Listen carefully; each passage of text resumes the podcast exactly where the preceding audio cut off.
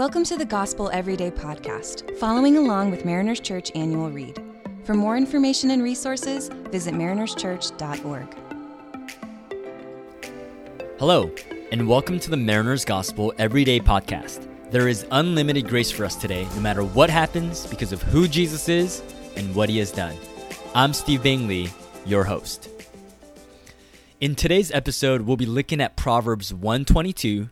It reads, how long, inexperienced ones, will you love ignorance? How long will you mockers enjoy mocking and you fools hate knowledge? You know, in the last episode, we talked about what it means to be a fool. And fool, to be a fool, to be foolish, it's really the opposite of wisdom, which is skillful living. The opposite of skillful living is, well, unskillful living. It's to not relate with the world accurately and rightly. And so, really, it ultimately starts when our hearts are not centered on God and when we don't anchor our lives in on who God is and what He has done and what He desires.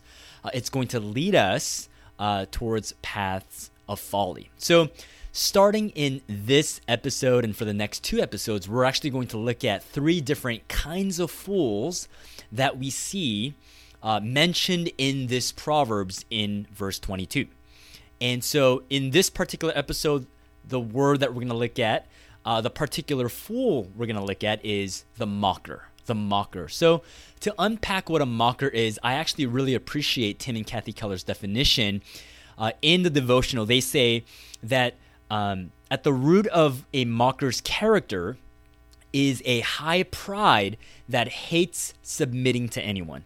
Their strategy, this is the strategy of the mocker, is to debunk everything acting very smug and knowing in the process. So, you know, obviously there's there's nothing wrong with uh, someone who gives critique, right? It's it's good to have a critical mind.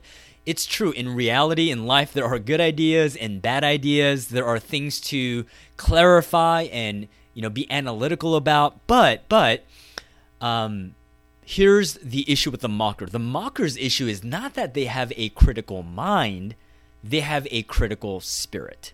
They have a critical spirit. And so, you know, I think there are two things that I kind of personally gleaned. One is that being a mocker, it, it's not a volume issue, it's a it's a heart issue. Meaning it's not the person who's just loud and mocking and laughing and being cynical all the time, being very, you know, boisterous.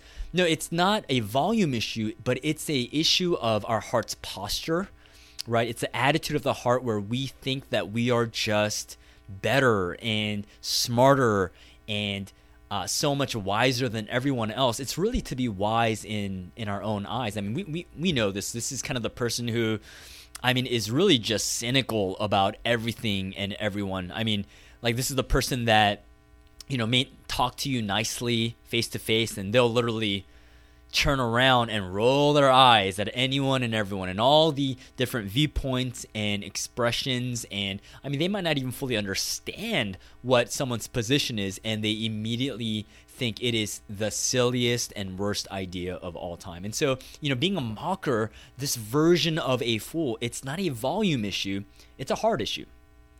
Secondly, though, gosh, we live in a time of immense cultural pressure to be a mocker, right? I mean, in today's day and age, it's like we're groomed to be mockers. I love the way Tim and Kathy Keller they say this in the devotional. We live in a postmodern age that encourages deconstruction and in an internet age that makes mocking and scoffing easy and reasoned discourse difficult. I mean, it's so true. I mean, this is where we are as a culture. Everything from the internet to cable news to our social media accounts there is there's so much mockery. There it's just non-stop mockery. And I just want to confess and just share, I struggle with cynicism. I really do.